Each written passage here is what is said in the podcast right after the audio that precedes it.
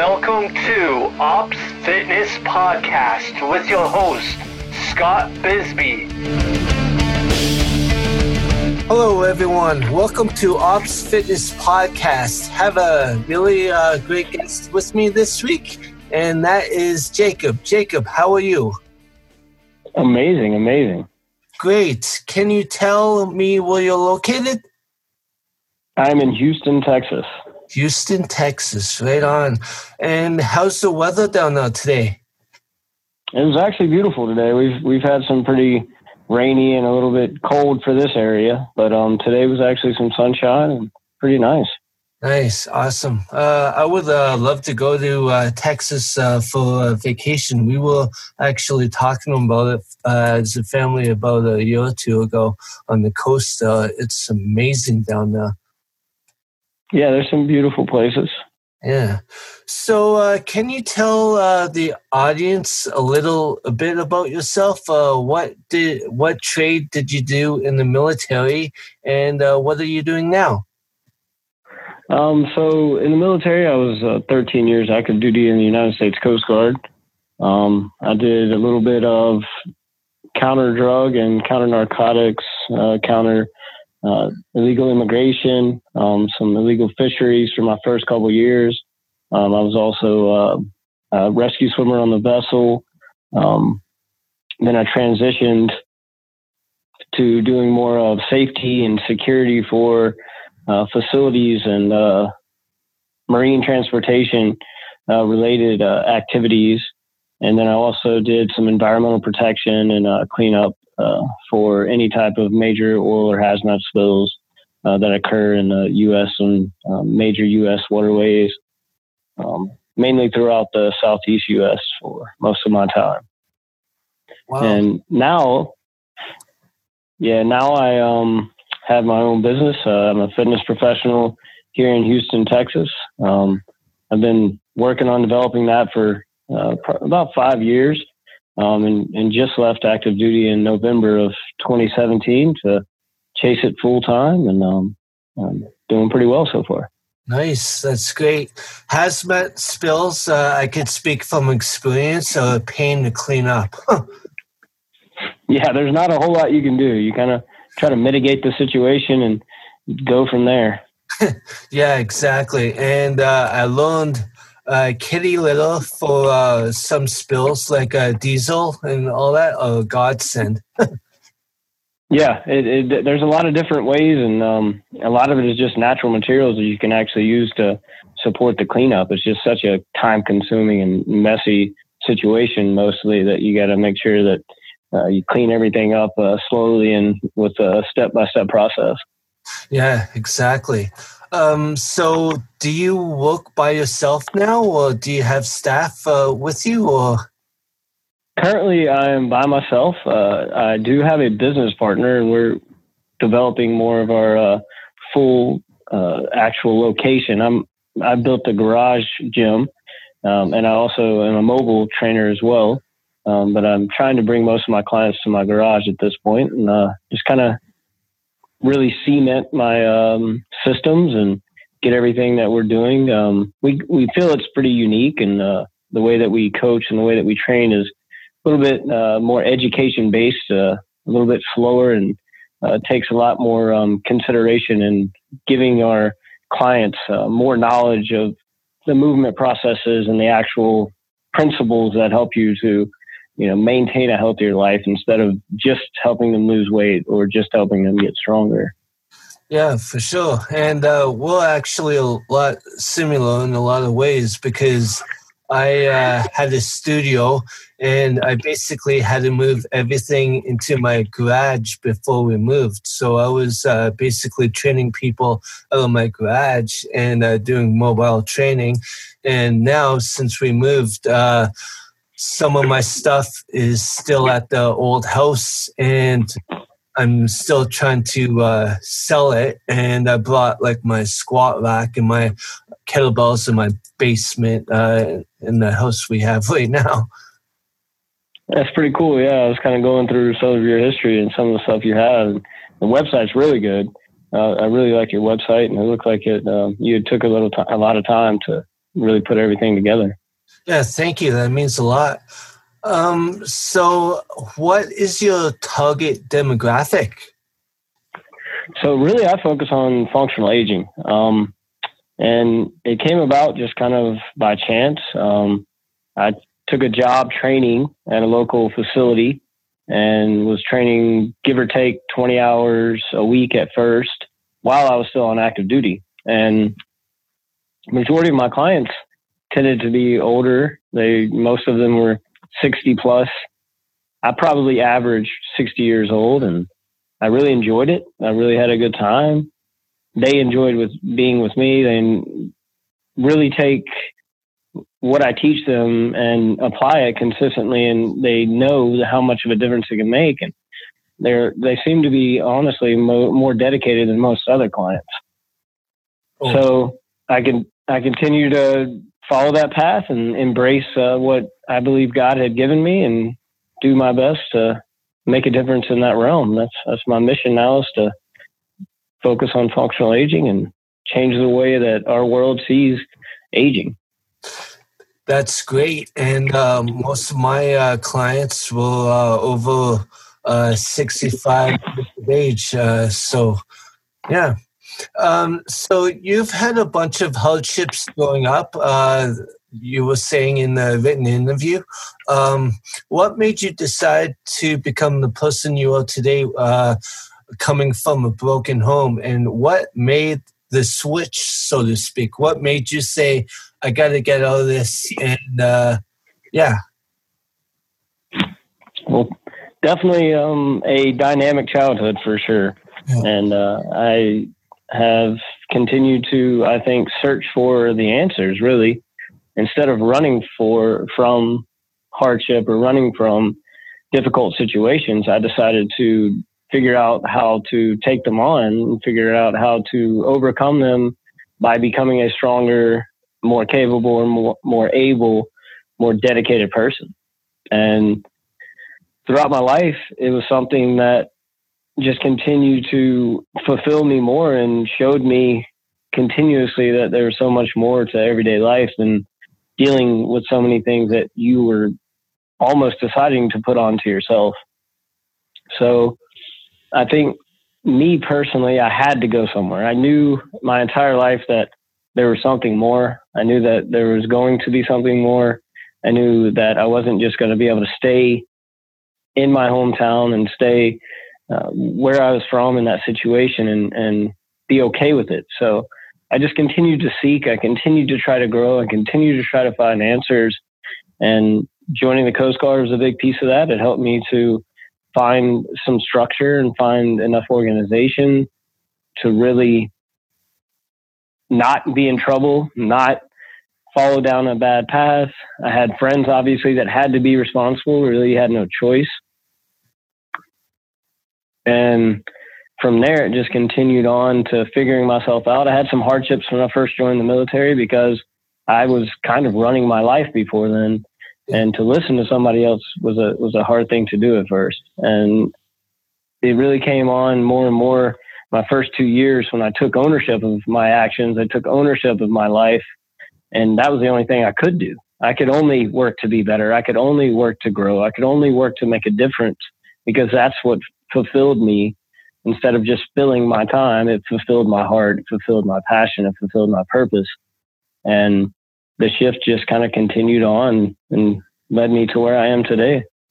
Right on. That is pretty remarkable because not a lot of people uh, come out of that uh, a lot strong, a lot stronger, and when they do, they usually uh, reach the stratosphere. Like you uh, read so many articles about celebrities that have come from uh, broken homes and all that stuff, and they became a better person. So I really uh, commend you for that. That's awesome.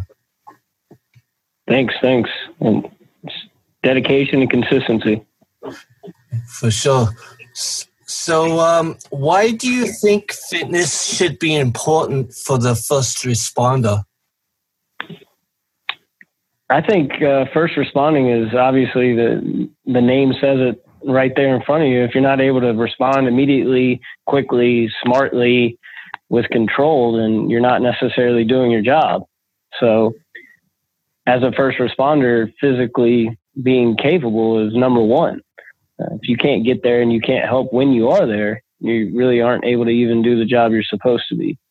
Um, and it's so demanding consistently, both mentally and physically, that the stressors continue on. And if you don't have a way of understanding what heals your body, the way of understanding how to deal with stress, the way of understanding how to fuel yourself, it's going to break you down. And especially in that world, it can be hard to admit even when you are dealing with something like that. So fitness has to be built in. So they have first responders have no choice but to learn and to understand how to take care of themselves. How important was uh, fitness when you were a rescue swimmer for the Coast Guard? It was majorly important. Um, the amount of stress uh, that is brought on when you're in a situation like that becomes overwhelming uh, to a certain extent uh, initially. Um, I pretty much kind of snapped into action after that, but the amount of energy it takes and the amount of energy that it requires, you don't necessarily understand it until you are in one of those positions. And I guess that's really why they make you go through all the tests. They make you go through all the physical challenges to see if you can prove yourself in a stressful situation. And for me, it definitely played a role in quite a few different situations. For sure. In the last five years, what new belief, behavior, or habit has most improved your life? For me, I think knowing that I'm going somewhere in my professional life that is going to make a difference not only in my life but in those around me and understanding that no matter how long it took or no matter how many obstacles I have to overcome that I will get there and this is what I'm meant to do um, and that's just a consistent goal that really drives everything that I pretty much do um, and I am dedicated to continuing no matter what I have to face. And I think so. The habit for me would just be believing in my mission and believing in my passion and believing in what I know I'm supposed to do. Right on. Now, this may be a little morbid, but uh, if you had two weeks left to live, what would you do? If I had two weeks left to live, I would I honestly continue to do a lot of the things I already do. Um, awesome. I, I, really do live life to the fullest every single chance I get. Um, I, I go home when I can to see my family. Um, I consistently tell my family how much they mean to me.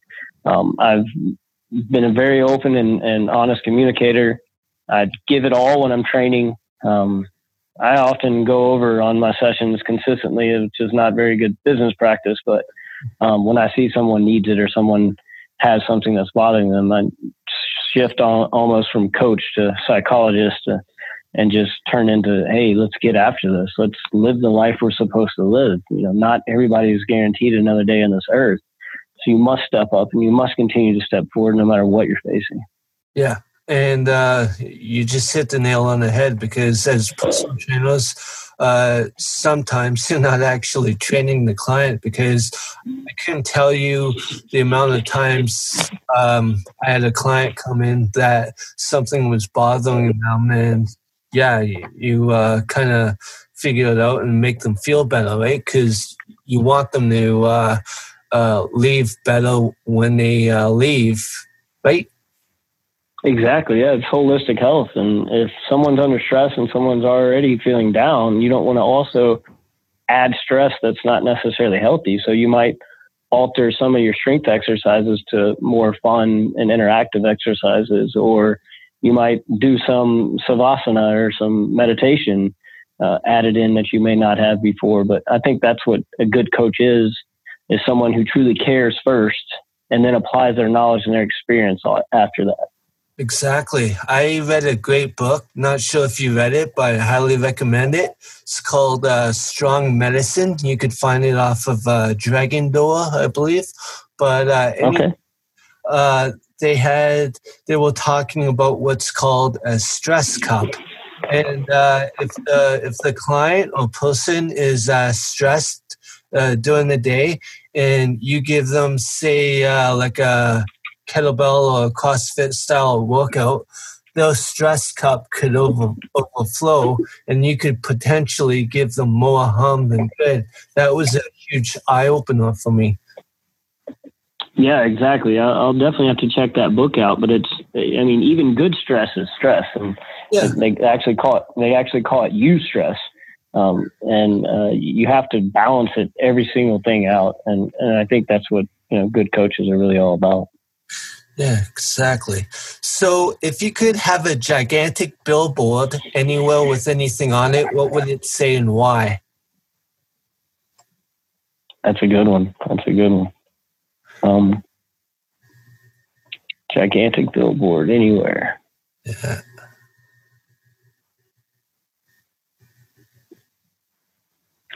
I think for me, the biggest thing is being open, being connected consistently.